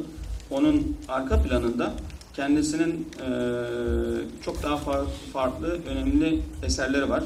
Bunlar birer dış politika kitabı olmasa da dış politikanın anlaşılması açısından aslında önemli eserler. E, bunlardan en önemlisi belki alternatif e, paradigmalar. E, bu eserin Türkçe'ye çevrildiği haberini aldım. Eğer çıktıysa küre yayıncılıktan büyük bir ihtimalle çıkacak. E, Alternative Paradigms, e, İslam ve Batı Weltanschauung'larının yani dünya algılamalarının, dünya görüşlerinin siyaset teorisi üzerine etkileri. E, yazar bu eserinde e, ontoloji, e, epistemoloji ve aksiyoloji arasındaki ilişki açısından İslam ve Batı medeniyetlerinin tamamen farklı dünyalar olduğunu iddia ediyor. E, dolayısıyla otantik bir medeniyet iddiasında bulunuyor. Yani bizim medeniyetimiz Batı medeniyetinden e, ontolojik kaynaklar, epist- epistemoloji ve aksiyoloji e, eylem sahası anlamında e, farklıdır şeklinde bir iddiası var. E, oldukça e, ağır bir eser. E, tercüme son derece zor olmuş olsa gerek. Ben böyle bir projeye girişmezdim şahsen. E, 1994'te kendisi Malezya'daki İslam Üniversitesi'nde e, Uluslararası İslam Üniversitesi'nde hocayken yazmış olduğu Civilization Transformation in the Muslim World, Medeniyet Dönüşümü ve Müslüman Dünya, İslam Dünyası adlı eserinde de İslam dünyasının genel bir siyasi konum e, manzarasını, portresini çiziyor ve yine e, zihni altyapısından medeniyet ayrımının, ayrışmasının izlerini takip etmek mümkün. Burada alıntılar var benim e, yazımda ama bunlardan bahsetmeyeceğim. Ama e, 94 itibariyle İslam dünyasının karşı karşıya olmuş olduğu e, Yugoslavya'daki, Bosna'daki, Bulgaristan'daki, Keşmir'deki, e, Burma'daki ya da Myanmar'daki e, zulümlerden bahsediyor ve bunların e, bunlara karşı İslam dünyasının ortak hareket etmesi gerektiği şeklinde bir e, bir görüşü var. E, bu arada Güvenlik Konseyi'nin neden bir Müslüman ülke olmadığını sorguluyor. E, halbuki İslam dünyası o yıllar itibariyle dünya nüfusunun yüzde 25'i. E, bugün çok daha aslında sayı arttı, oran arttı. Ama bir tek İslam ülkesi e, şeyde yok, Birleşmiş Milletler. Bu arada antiparantez, e, Huntington'ın belirtmiş olduğu, kendisi de aslında eserinde, Davutoğlu eserinde bundan bahsediyor. 7-8 medeniyetten e, Birleşmiş Milletler Güvenlik Konseyi'nde olmayan e, sadece Latin Amerika ki o da aslında Batı medeniyetinin bir parçasıdır. Bir de İslam medeniyeti, İslam dünyası orada yok. E, şimdi bunlardan tabii bahseden bir isim, yani ondan, ondan bahsetmek istiyorum. E, yine Türkçe yayınlanan bir makalesinde Medeniyetlerin Ben İdraki adlı makalesinde otantik medeniyet kimliğinin kadim kökenlerinden bahsediyor. Dolayısıyla bu otantik medeniyet kimliğini vurguluyor. Ee, ki bu aslında şu andaki literatürde hem batıda hem de doğuda gerçekten otantik bir medeniyet kimliği yani İslam ve batı arasında ayrışmış bir otantik me- medeniyet kimliği var mıdır yoksa aslında bunlar birbirini etkilemiş bir medeniyetin devamı olan e, süreçler midir? Yani İslam ve mesela yani bu konuda da Buliyet'in bir kitabı var. Belki burada bahsedilmiştir büyük bir ihtimalle. Ee, İslam, The Case for Islamo-Christian Civilization. Yani İslam, Bat, e, Hristiyan medeniyeti savunması diye tercüme edebileceğimiz bir e, çalışması var. Müslüman e, düşünürler ve entelektüellerde de benzer şeyler var. Yani e, illa bir ayrışma yapmak e, durumunda olmayan isimler var ama e, Sayın Bakan e, bunlardan birisi değil. Yani eserlerine yansıyan, yansıdığı kadarıyla kafasında net bir medeniyet ayrışması ve medeniyet kimliği var. Ee, ama bunlar, bütün bunların gerçekten dış politikaya etki yaptığı yerler var mıdır? Ee, ben bu noktada belki biraz gelişte olmadığı şeklinde bir algılama e, şey yapabilirsiniz ama temel politikalar itibariyle her ne kadar süreklilik devam etse de bu sürekliliğin söylem bazında içerisi doldurulurken yani mesela Türkiye Avrupa Birliği üyeliğine hala e, talip, e, tam üyeliğe. Ama bu Avrupa Birliği üyeliği söylem bazına bazında savunulurken medeniyet söyleminin ortaya çıktığını gözlemleyebiliyoruz. Ee, bu anlamda aslında üç e, dış politika alanında meden, otantik medeniyet kimliğinin e, oldukça belirgin olduğunu tespitini yapabiliriz. Bunlardan bir tanesi az önce belirttiğim gibi Avrupa Birliği üyelik süreci. Ee, diğeri Orta Doğu'ya bakış, özellikle İsrail ile olan ilişkilerdeki konum. Ee, bir tanesi, e, diğer bir diğeri de e, Birleşmiş Milletler'de önce bir inisiyatif, daha sonra proje, şu anda da bir organizasyon şekline dönüşmüş olan Medeniyetler İttifakı e, girişimi. Türkiye ve İspanya başbakanlarının bu konudaki girişimiyle. Yani o zamanlarda da ben bunu bir yazı dönüştürdüğüm zaman muhalefet anlamında sesler, Medeniyetler İttifakı ile Türkiye aslında klasik batıcı çizgisinden ayrılıp e, ben farklı bir medeniyetin sözcüsüyüm demek istiyor. Ve bunu e, e, kurumsallaştırıyor. E, yani şimdiye kadar kendimizi aslında İspanya'nın da bulunmuş olduğu yerde görürken e, şimdi İspanya'yla e, ba- İspanya Batı'nın temsilcisi biz ise e, artık onu nasıl tanımlıyorsunuz Doğu ya da İslam medeniyetinin temsilcisi olarak el sıkışıyoruz. E, ve aynı platformda bir ortaklıktan, bir diyalogtan bahsediyorum ama diyalogtan diyalog kastediyorum burada. Bir eklemlenme değil. E, yani e, dış politika e, sürecinde aslında bu bir kırılma noktası olarak görülebilir. E, ve eleştiriler de aslında bu noktadaydı. Özellikle batıcı çevrelerden gelen eleştiriler e, bu noktadaydı. E, bu batıcı derken illaki Kemalizmi kastetmiyorum çünkü Kemalizmin çok daha farklı olduğunu düşünüyorum ben şahsen. E, Kemalizmin de içselleştiremediği bir batı var. E, bunu bir başka yazımda spor olaylarının Kemalist basın tarafından ya da yazarlar tarafından verilişiyle ilgili yorumlamıştım. E, yine aynı ülke yani İspanya, İspanya bir Türk takımı e, e, oyun e, bir futbol e, maçında Galatasaray'da sanırım galip geldi. Arkasından Oktay Ekşi. E, ama maçta olaylar çıktı İspanya'daki maçlar. Barcelona'ydı herhalde. E, yanlış hatırlamıyorsam. E, olaylar yani bu olaylar aslında onlar için normal çünkü onların medeniyeti ancak bunu gerektiriyor. Böyle bir e, banalliği gerektiriyor, böyle bir e, vahşiliği gerektiriyor şeklinde. Çok enteresan bir yorumu çıkmıştı. Yani biz e, batıcı derken o, o noktada da bir ayrım yapmak gerekiyor. E, içselleştirilmiş batıcılar, Avrupa'yı medeniyet anlamında içselleştirilmiş batıcılar ve içselleştirememiş batıcılar olarak bence iki tür batıcı e, şey var. E, yine aynı şekilde İslami muhafazakar camiada da belki iki tür e, batı kavramı da olabilir. Birisi ekle, e, bir entegre olmaya çalışıyorsunuz ama entegre olurken biz bir medeniyet projesini size götürüyoruz. Tayyip Erdoğan'ın e, de- demeçlerinde Avrupa ile ilgili özellikle bu vurgulanıyor. Biz bir medeniyet projesini temsil ediyoruz ve bu noktada e, size katılmak istiyoruz. Ama katıldığımız zaman size eklemlenmeyeceğiz, diyalog kuracağız ve entegrasyon kurulacak. Avrupa'da yeniden tanımla- tanımlamak kend- zorunda kendisini. Orta Doğu ile ilişkiler İsrail'de e, Mavi Marmara'dan sonra Türkiye'nin e, koymuş olduğu üç şarttan bir tanesi olan Gazze'nin Gazze ablukanın kaldırılması. E, yine İsrail'e karşı kullanılan e, söylemde de Türkiye aslında sadece kendi milli ulusal çıkarlarını değil, bir noktada da Filistin davasının e, ve benzeri diğer davaların mesela e, Doğu Tür- Türkistan e, Uygur davasının ya da Keşmir davasının ya da Burma, Myanmar'daki Arakan davasının uluslararası sözcüsü şeklinde hareket etme, et- etti, e- ediyor. Bu anlamda da bakıldığında medeniyet e, algılamasının, medeniyet söyleminin dış politikaya tezahürlerini e, görebiliyoruz. Medeniyetler İttifakı projesinden bahsetmiştim.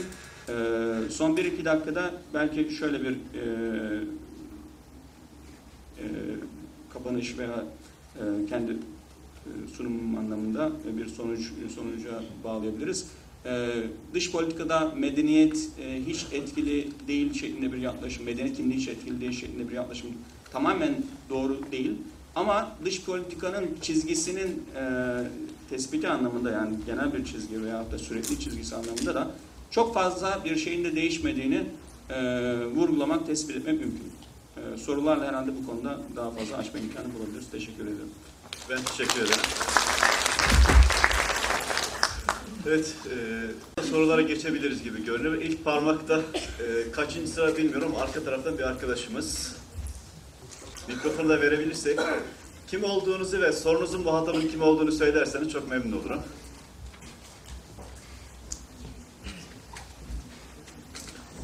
Beklemeden erken bittiği için hazırlıksız yakalandı arkadaşlar tabii.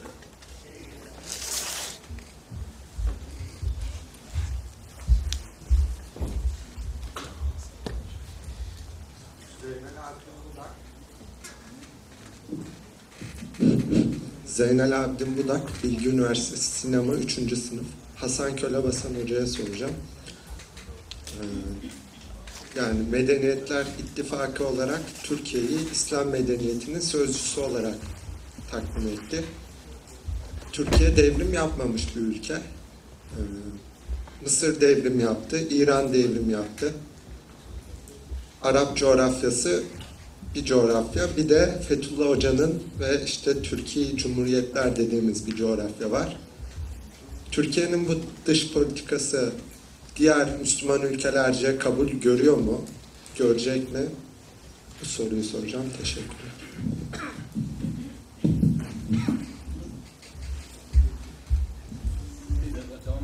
Hayır, cevap verin ondan sonra.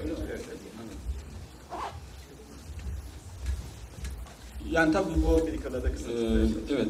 Ee, yalnız yani İran devrim yaptı. Ee, Devrim derken rejim değişikliğini kastediyoruz. Ee, ama Mısır devrim yapmadı. Yani Mısır'da e, Muhammed Mursi Mısır'ın 5. Cumhurbaşkanı ve e, e, şöyle söyleyeyim e, Mısır ve İran ilişkileri şu anda yeniden e, revize edilirken e, karşı karşı kaldıkları en önemli problem e, İran'da e, Halit el İslambuli şeklinde diye bir cadde var. O caddenin ismi konusu e, bir kriz noktası. Geleneksel olarak Mısır ve İran arasında. Bu caddenin isminin değiştirilmesini talep ediyor şu andaki Mursi hükümeti İran'a. Yani e, de- devletteki süreklilik anlamında bir e, nokta olarak bunu söylemek istiyorum. Halbuki Halit el İslambuli e, belki iktidarda olan e, kişiler e, anlamında aynı beslenme kaynaklarından e, beslenmiş bir isim ama e, o cadde ismi hala problem olmaya devam ediyor. Yani e, ülkede aslında bir e, diktatör değişikliği var. E, bu anlamda bir devrim ama rejim değişikliği yok. E, Türkiye'de tabii ki süreklilik var yani devlette. E, bu noktada bakıl, bakılacak olursa sadece yani bu, bu- burada AK Parti beraber bir kırılma olduğu şeklinde e, fazla da bir abartılı yoruma e, varmamak lazım. Türkiye e, mesela Filistin konusunu gördüğümüz zaman geçmişinde de Filistin konusunda sahip çıkan ve destekleyen e, ve buna yani İsrail'le olan ittifak e, gibi şeylerde direnen e, başbakanlara sahip oldu. E, Menderes bunlardan bir tanesi, Özal bunlardan bir tanesi. E, yani bir, bir dönem tabii farklıydı. Yani o anlamda e, AK Parti'den önceki 10 yılı baz alıp da çok öyle bir devrim var falan gibi bir e, şeye varmamak lazım. Dış politika açısından söylüyorum.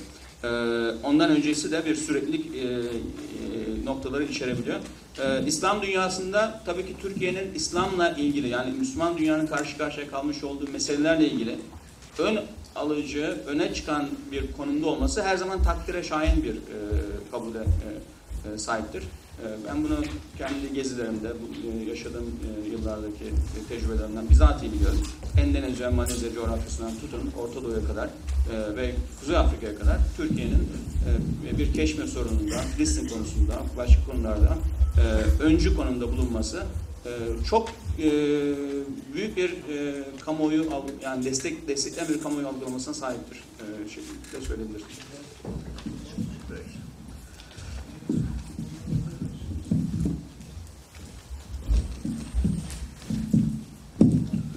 Selamünaleyküm. Adım Mücahit. Hasan Hoca'ya soracağım sorumu.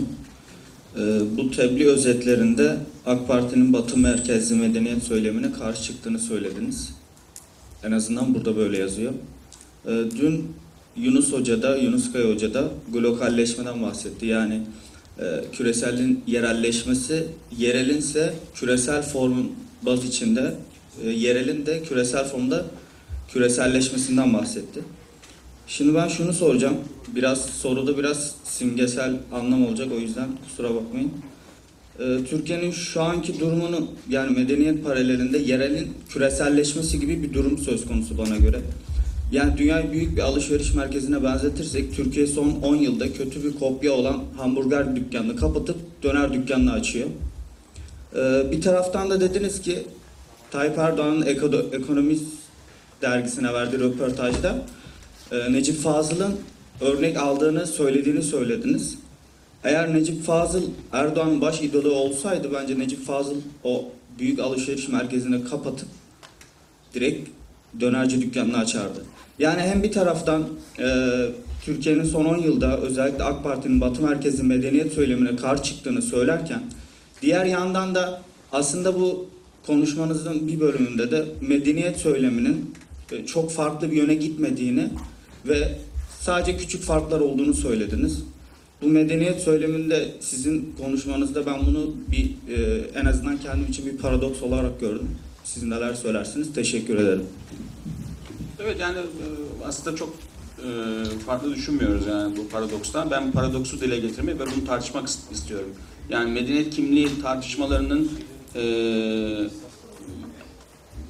yani somut anlamda, somut, dış politika bakan yüzü itibariyle yani en somut e, anlamda benim çalıştığım konu itibariyle e, ne gibi etkiler getiriyor? Yani bunu tartışmak lazım. Söylem bazında doğru. Yani e, Avrupa Birliği'ne üye olmak istiyoruz ama e, Avrupa Birliği'ne üyeliği bir medeniyete e, eklemlenme, bir medeniyet seviyesine ulaşma. E, mesela Radikal Gazete'nin çizmiş olduğu bir karikatür vardı. E, işte evrim e, ağacı dediğimiz işte insan maymun ondan sonra en sonunda e, şey oluyor. Avrupa Birliği'ne katılıyor falan. Böyle- bir şey. E, böyle bir al- algılamayı yıkan bir şey var. Yani biz size size bazı medeniyetimizden bazı değerler taşımak istiyoruz. Bunları öğretmek istiyoruz. Adalet duygusunu öğretmek istiyoruz. E, vesaire vesaire. Yani bunları söylüyor Başbakan. Evet Avrupa Birliği üyeliğini istiyoruz ama aynı zamanda kendimizden de bazı değerler götürmek istiyoruz şeklinde. Bu ne kadar söylemdedir? Aslında biz de daha çok Avrupa değerlerinden de öğrenmek e, de istiyoruz veya öğren öğrenmemiz gereken şeyler de var. E, Yani ben bunu açıkçası benim kendi şahsi görüşüm e, Avrupa'nın temsil ettiği değerlerin yüzde yüzü hatalıdır. Türkiye'nin temsil ettiği değerlerin de yüzde yüzü doğrudur şeklinde görmüyorum. Mesela sakat veya disabled dediğimiz İngilizce tabirle Türkçesi en siyasetten doğru olan engelli. Engelli insanların yaşamış olduğu e, güçlüklerin düzeltilmesi, onlara daha erişilebilir ortamlar sağlanması konusunda düzenlemelerimizi maalesef ülke olarak Avrupa Birliği sürecine borçluyuz. Yani o anlamda bir adımlar atabilmişsek. Yoksa ben belediyeden insanlarla konuştuğum zaman çok anlamlı görmüyorlar. Yani neden bu kadar yatırım yapalım? Yani doğru. Yani demokratik demokrasi açısından bakıldığında %90 bu şartlarda yaşamıyor. Dolayısıyla onların e, hayat tarzını kolaylaştıran düzenlemeler yapmak, %3'ün hayat tarzını kolaylaştıran düzenlemeler yap- yapmaya göre çok daha feasible. Çok daha fizibilitesi daha yüksek. Ama e, siz bunu yapmak zorundasınız ve maalesef biz bunu Avrupa Birliği süreciyle yapıyoruz. Yani e, çok böyle e, radikalize edilmiş ayrışma ayrışan medeniyet e, kimliklerine e, algılamalarına ben açıkçası kendi şahsen katılmıyorum. Yani onların da yaşamış olduğu hayat e, standartları ve değerler açısından hakikaten bize taşımamız gereken unsurlar hala mevcut. Kütüphaneleşme veya okuma oranlarının artırılması vesaire vesaire. Bunu batıda yaşamış bir insan olarak söylüyorum. Ben doğuda yaşamış bir insan olarak söylüyorum. Ee, ama e, söylem bazında e, bunlar bu şekilde ifade edilmiyor. Benim sorgulamak istediğim şey bu ne kadar ayakları yere basan bir e, söylemdir. E, yani ne ifade ediyor, ne, ne kadar gerçek e, bir etkisi var e, şeklinde o anlamda size katılıyorum. Sağ taraftan.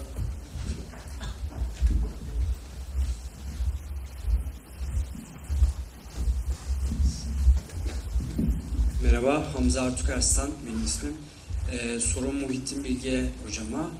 Ee, Meksikalı şair bu modernite, Octavio Paz, modernite meselesiyle ilgili şey diyor. Modernite mahkum olmaktan söz ediyor. Zaten e, ayrıca Weber de modernitenin bir kafası olduğundan vesaire bahsediyor da kendisinin şey hakkındaki görüşlerini merak ediyorum. İşte bu 1960'lar 70'ler e, Fransız post yapısalcı, postmodernist e, görüşlerle ilgili yani kendisinin düşünceleri nedir acaba onu merak ediyorum. Yani dün bir konuşmacı da burada söylemişti. Postmodernizm de artık yani bir medeniyetten yani bir Japonya'daki bir milyon tane dinden İslam'a ayıran bir şeyi yok. Yani post, postmodernizmin modernizme yönelik eleştirilerinden bizim Müslümanlar olarak yani bizi var kılacak bir şey çıkarmamız çok mümkün görünmüyor. Yani Müslüman olarak belki modernite dini dışlıyor, metafiziği dışlıyor ama postmodernizmde ya bırak bunlar da işte Japonya'daki diğer ya da falan kabiledeki bir din gibi o da bir din. Öyle görüyor. Yani bizim baştan da onu söyledim. Yani bizim aslında o kavramlarla değil de kendi kavramlarımızla artık düşünmeye başlamamız gerekir. Ve Batı'nın e, post yapısalcıların, postmodernlerin bizi nasıl ya, e, konumlandırdığı değil de aslında bizim e, kendi kavramlarımızı yeniden zihnimizi o modernliğin kirlettiği zihnimizi temizleyip yeniden kendi kavramlarımızla kendi dünyamızı e, nasıl kuracağımızın e, hesabını yapmamız gerekiyor. Sağ taraftan devam edelim o zaman. Sonra da size vereceğim abi. Oturum Başkan Hocam, e, bir eleştiriyle karışık soru, bir tane de sorun var. Müsaade var mıdır sormaya? Birkaç arkadaş daha fırsat vermek bakımından bir tanesini soralım. Beş dakika süremiz kaldı. Size onu hatırlatayım. Peki. E, benim sorum e, Mustafa Hocama. Şunu soracağım. Kültürle medeniyet arasında e, bir ayrım yaptınız hocam. Burada e, kültürden medeniyete geçerken gücün ve iktidarın konumunu nasıl anlamamız gerekir? Sorun bu. Tekrarlayabilir misin soruyu? Kültürden medeniyete geçerken e, bu süreç içerisinde gücün ve iktidarın konumunu nasıl anlamamız gerekir? Yani etkisi nedir, var mıdır, nasıl anlaşılması gerekir farklı boyutlarda?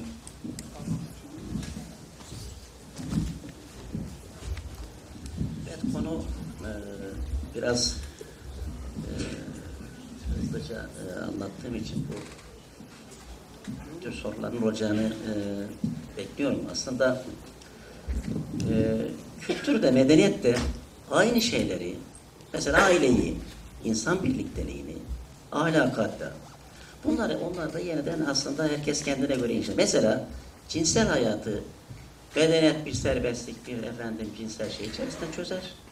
Kültür aile olarak çözer. Ee, aslında kültürün özünde, e, temelinde vahiy olduğu için bu vahiy, e, bu mesaj o, o şeyin nasıl olması gerektiğine ilişkin bize e, öncüller verir. E, bu öncüllere göre çözeriz. E, esasen e, mesela dinlerle ilgili e, gelişme süreci şöyledir biliyorsunuz. Mesaj gelir, yaşamanız için toplumlar, insanların yaşayabilmesi için hayata indirir, kurallaştırır, kurumsallaştırır. Ama bu kurallar, kurumsallaşmalar yaşamak için elbette zorunludur. Ama bir süre sonra o şeyden uzaklaştığınızı görürsünüz. Toplumların uzaklaştığını hissederiz, görürüz. Eğer bir metin varsa, kesin sonunda zannediyorum şu cevap olur diye düşünüyorum. Elinizin altında bir metin varsa ki İslam için bu e, yegane geçerli alan şu anda şüphesiz İslam. Bir metin varsa, kutsal metin varsa bu işten ne kadar uzaklaştığınızı görürsünüz. Mesela Batı ülkelerinin bir kısmında e, zina yasak olmalı mı olmamalıdır. Mesela Polonya'da 1980 yani yanlış hatırlamıyorsam 87'de bir kamuoyu şey yapıldı.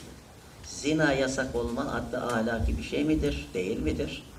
E, toplumun işte yüzde e, 73'ü e, ahlaksız değildir diye oy kullandı. Ha şimdi e, toplumun kendi için gidiş içerisindeki bu gelişme medeni bir gelişmedir. Evet, tırnak içinde. Ama kültürel bir gelişme değildir. İnsani bir gelişme değildir. Peki nereden ölçeceksiniz bunu? Ya bir kültürünüz varsa, kültürün dayanakları varsa, bir biz Müslümanız ya elhamdülillah, Müslümanlığın bir dayanağı kitabı varsa ki var Kur'an. Burada yani o, o konu, o gelişmenin ne derler konunun içinde, şeyin içinde olduğunu, ne kadar uzaklaştığını, ne kadar olduğunu, olmadığını, olmuyorunu, o oradan o şeyden kes. Ama her zaman her yerde e, kültür, bütün toplumlar için bu kadar net, açık bir sapmayı de test edebileceğiniz her yerde bir şey var mı? Bu tabii e, biraz sorunlu bir şeydir. Yani e, herhangi bir yerde, herhangi bir toplum gerçekten hayatındaki kaymaları neyle test edecek, nasıl test edecek tabii. Başlı başına bir şey konusudur. Buradan bir arkadaşımızın talebi var. Ön tarafta.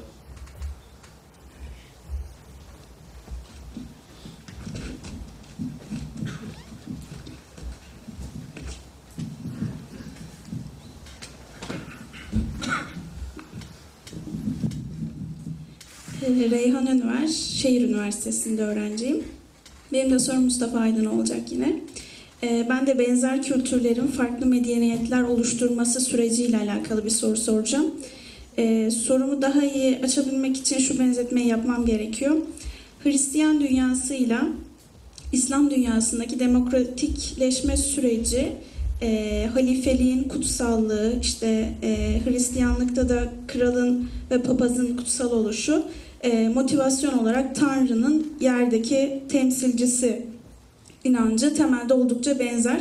Ancak 17. yüzyılda işte e, İngiltere'de kralla parlamento arasında e, yaşanan çatışma sonucu işte Charles'ın, birinci Charles'ın işte devrilmesi, parlamento yanlarını kazanması ve e, Fransız devrimiyle de demokrasinin e, daha hızlı olarak oluşmasını sağlamış. Ancak İslam dünyasına baktığımızda demokrasi bu anlamda bir yerleşme görülmüyor. İki birbirine çok benzer kültürün e, farklı medeniyet, bu kadar e, farklı medeniyet oluşturmasını e, sebep olan hafızanın dışında başka bir şey gibi geliyor bu açıdan bakarsak. Sebebi neler olabilir, neler olarak sıralanabilir, ne dersiniz? Bunu merak ediyorum. Sağ olun. Şimdi kültürler dedik medeniyetlerin aslında açılım e, noktasıdır ve kültür e, daha insani, daha manevi bir şeydir. Medeniyet sekülerdir. Yani seküler, dünyevi yapılıdır. Sekülerden dünyevi yapılıdır. E, zamanla dedik medeniyetin kültürden uzaklaştığını söyledik. Ancak e, o medeniyette, o kültürün sembolleri, izleri, belli etkilerin bütün ortadan kalktığını, aynı derecede ortadan kalktığını söylemek mümkün değil. Şimdi hakikaten e, üzerinde e, durduğunuz örneğe bakalım. E, Demokrasi İngiltere, İngiliz demokrasi en, en, en ılımlı demokratik yapılardan bir tanesidir. Genelde böyle kabul ediliyor, böyle biliniyor. E, referanslar, dinle bir çat- çatışması, çakışması, şey, çatışması e, yok genelde. Mesela Fransa'daki durum biraz daha farklı. Ama e, referanslarını hiçbir zaman e, e, Hristiyanlıktan almıyor. Ne yapıyor? Zaman zaman o bağlantılarını sembolik simgesi olarak sürdürüyor. Ee, baş, başbakan seçiliyor. Başbakan e, göreve başlamadan önce, önce e, incine basıp, eline basıp yemin ediyor. Ha, böylece de ben aynı zamanda Hristiyanlığa saygılıyım diyor mu? Diyor tabii ki yani. Ama şey referanslarını, hayatın genel akışı referanslarını da referanslarını Hristiyanlıktan almıyor ve seküler bir çizgide gidiyor. Ha bu arada bir daha bir şey daha e, hatırlatayım. Yani şüphesiz medeniyet biraz önce arkadaşıma sorulan sonra da var. Medeniyet bizatihi her zaman olumsuzluk anlamına gelmiyor. O birikimin içinde çok ya e, fevkalade önemli yanılacak şeyler elbette vardır. Modern kültürün getirdiği bir yığın nimet vardır. Ama külfetler vardır. Yani dolayısıyla çok e, böyle e, siyah beyaz bakmamak lazım. Şöyle eleştiriler çok basit kaçar. E, ki birçok yerde karşılaşmıştır. Medeniyetle ilgili bir analiz yapıyorsunuz, bir konuşma yapıyorsunuz. Birisi çıkıp şöyle bir soru sorabiliyor. İyi hocam da bu mikrofonu hem mikrofonu konuşuyorsunuz hem de moderniyetin aleyhinde konuşuyorsunuz. Gerçekten çok basit bir şey bu. Konuyu anlamamak demektir.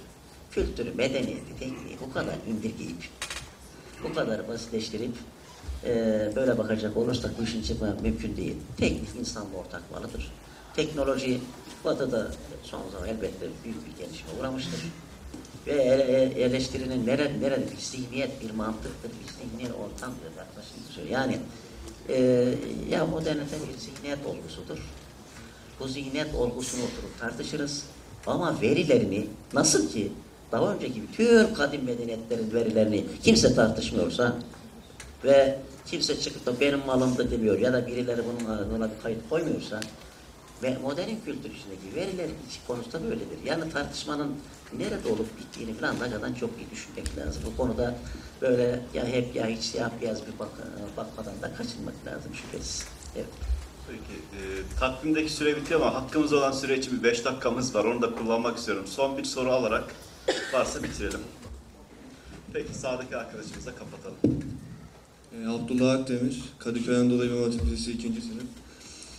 E, ben bizi biz yapan değerin vicdan olduğu kanaatindeyim. E tabi sorum Muhittin Bilgi Hocam olacak. Peki Müslümanın vicdanını kültür ve medeniyetin içine koyarsak nasıl bir sonuç elde ederiz? Teşekkür ederim.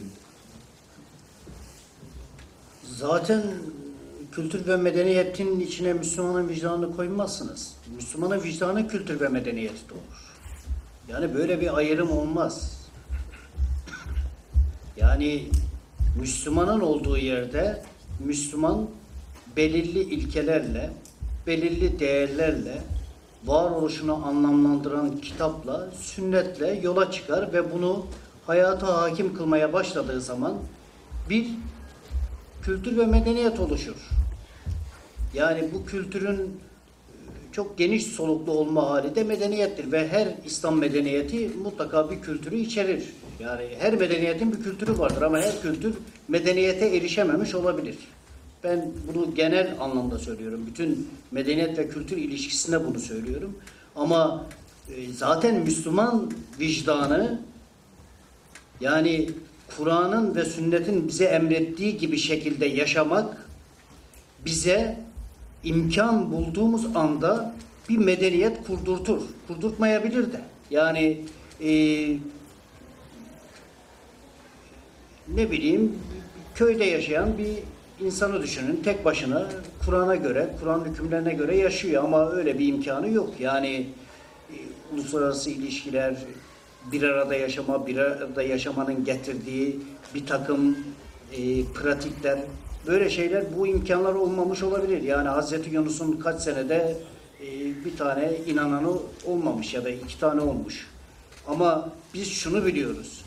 Yani İslam hayata hakim kılınmaya başladığı andan itibaren hayatı ondan önceki yaşanan hayattan farklılaştırır.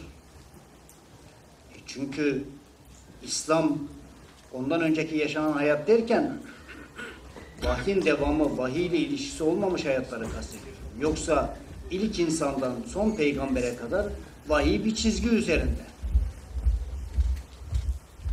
Yani Müslümanın vicdanı zaten bu medeniyeti kurar. O medeniyet de Müslüman vicdanı üzerinde etkili olur. Yani bu karşılıklı ilişki. Tohumdan ağaç çıkar ama o ağaç sonra tohum verir tekrar. Yani siz merhametten e, kuşlar için medeniyet kurarsınız. Şuradan yürürken Mihrimah Sultan Camii'nin üstündeki kuş evini gördüğünüz zaman da onun işte kültürün nasıl medeniyete dönüştüğünü orada görürsünüz. O anlamı görürsünüz orada. İşte medeniyet odur. Yoksa uçak değildir. Teşekkür ederim.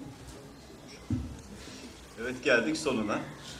Ee, üç değerli konuşmacımız e, kendi açılarından değerlendi ama birer cümle sadece vurgulamak istiyorum ne demek istedikleri ya da temel tezleri. Modernleşmenin başlı başına bir medeniyetleştirme olduğu tezi Muhittin Bey tarafından işlendi. Mustafa Hocam kültür ve medeniyet ikilemi aradaki fark bunun üzerine e, iddialarını örnekler zenginleştirmeye çalıştı, düşünürler üzerinden. E, Hasan Kösebal hocamız da e, dış politikadaki otantik medeniyet iddiası ve benim kurumsal karşılıklar üzerinden e, Davutoğlu metinler üzerinden bunu da açıklamaya çalıştı. Ben kendilerine çok teşekkür ediyorum. Yine tekrar katılımcılara da sabrı, ilgisi için teşekkür ediyorum. E, geldik sonuna.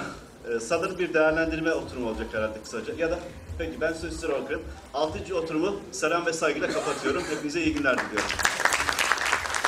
Sayın Başkan ben de çok teşekkür ederim. Sabırla dinleyen sevgili katılımcılarımız da bu akşam uğurlamadan önce çok kısa bir değerlendirme yapacağız. Hocalarımıza da plaketini takdim edecek. İl Metinler Derneği Başkanı Sayın Lütfü Sunar'ı ben buraya davet ediyorum. Kendisinden plaket takdiminde bulunacak. Hem de kendisinden e, bir değerlendirme alacağız. Böylelikle oturumun kapanışını yapmış olacağız. Buyurun. En üstte. Ara vermeden e, değerlendirme yapacağız. Kısa bir değerlendirme.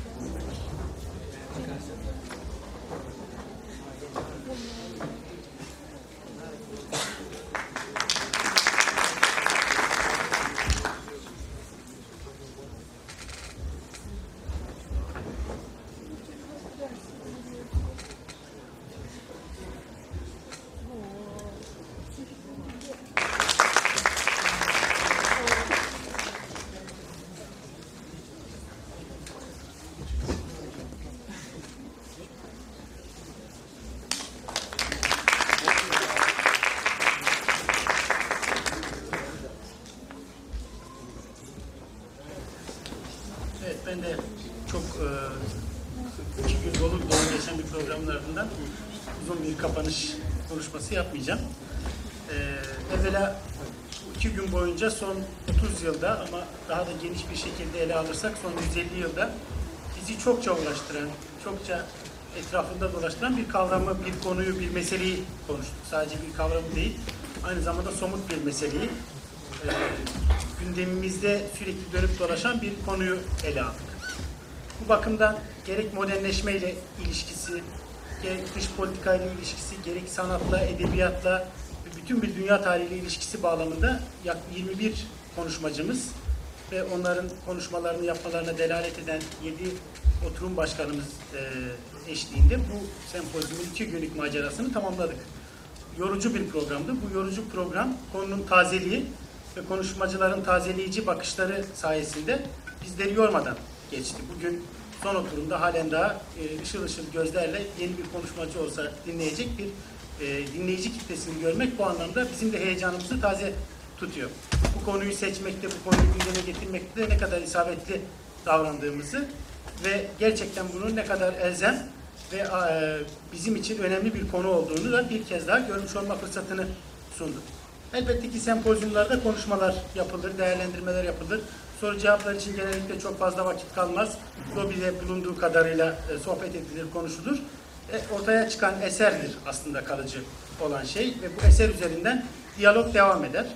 İki gün boyunca biz bu diyaloğun devam etmesi gerektiği konusunda e, kesin bir fikre ulaştık. Daha detay konularla, daha bu konuları etraflı, çerçevesi geniş bir biçimde ele alabileceğimiz, daha detaylı bir şekilde işleyebileceğimiz çalışmalarla genişletme ihtiyacının bulunduğunu kesin bir biçimde görmüş olduk. İnşallah bu sempozyumun e, bildirileri e, gözden geçirilmiş bir biçimde bir kitap olarak yayınlanacak Mayıs ayı içerisinde Üsküdar Belediyesi tarafından.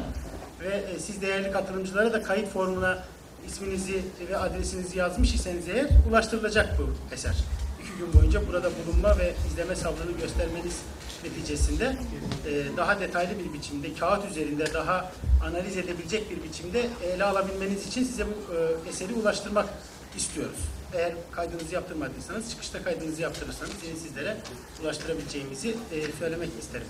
Ayrıca buradaki bu konuşma zeminini oluşturan e, Belediyesi'nin nitelikli çalışmalarına bir yenisini eklemiş olmaktan da biz memnuniyet duyduk. Ge- Gerek İl Medyatlar Derneği olarak, gerek İlke İlim Kültür Eğitim Derneği olarak. Üsküdar Belediyesi kendisini kültürel belediyecilik yapma e, cehdiyle e, isimlendiriyor. E, İnşallah bu kültürel belediyecilik, hocam sizin kavramsallaştırmanızı ödünç alacak olursam, bir uygarlığın, bir medeniyetin oluşması için de bir başlangıç temsil eder. Gerçekten e, bu salonlarda yapılan tartışmaların pek çok genç arkadaşımız var. Onların yeni çalışmalarına nüve teşkil edeceğini ve bu fikirlerin yeni eserlere dönüşeceğini, yeni tartışmalara yol açacağını ve bizlerin de o fikirleri, o tartışmaları izlemekten kıvanç duyacağımızı mutlulukla gözlemliyorum. Tekrar ben bütün konuşmacılarımıza ve siz değerli katılımcılara teşekkür ediyorum. Bu sempozyumun hayırlara vesile olmasını diliyorum.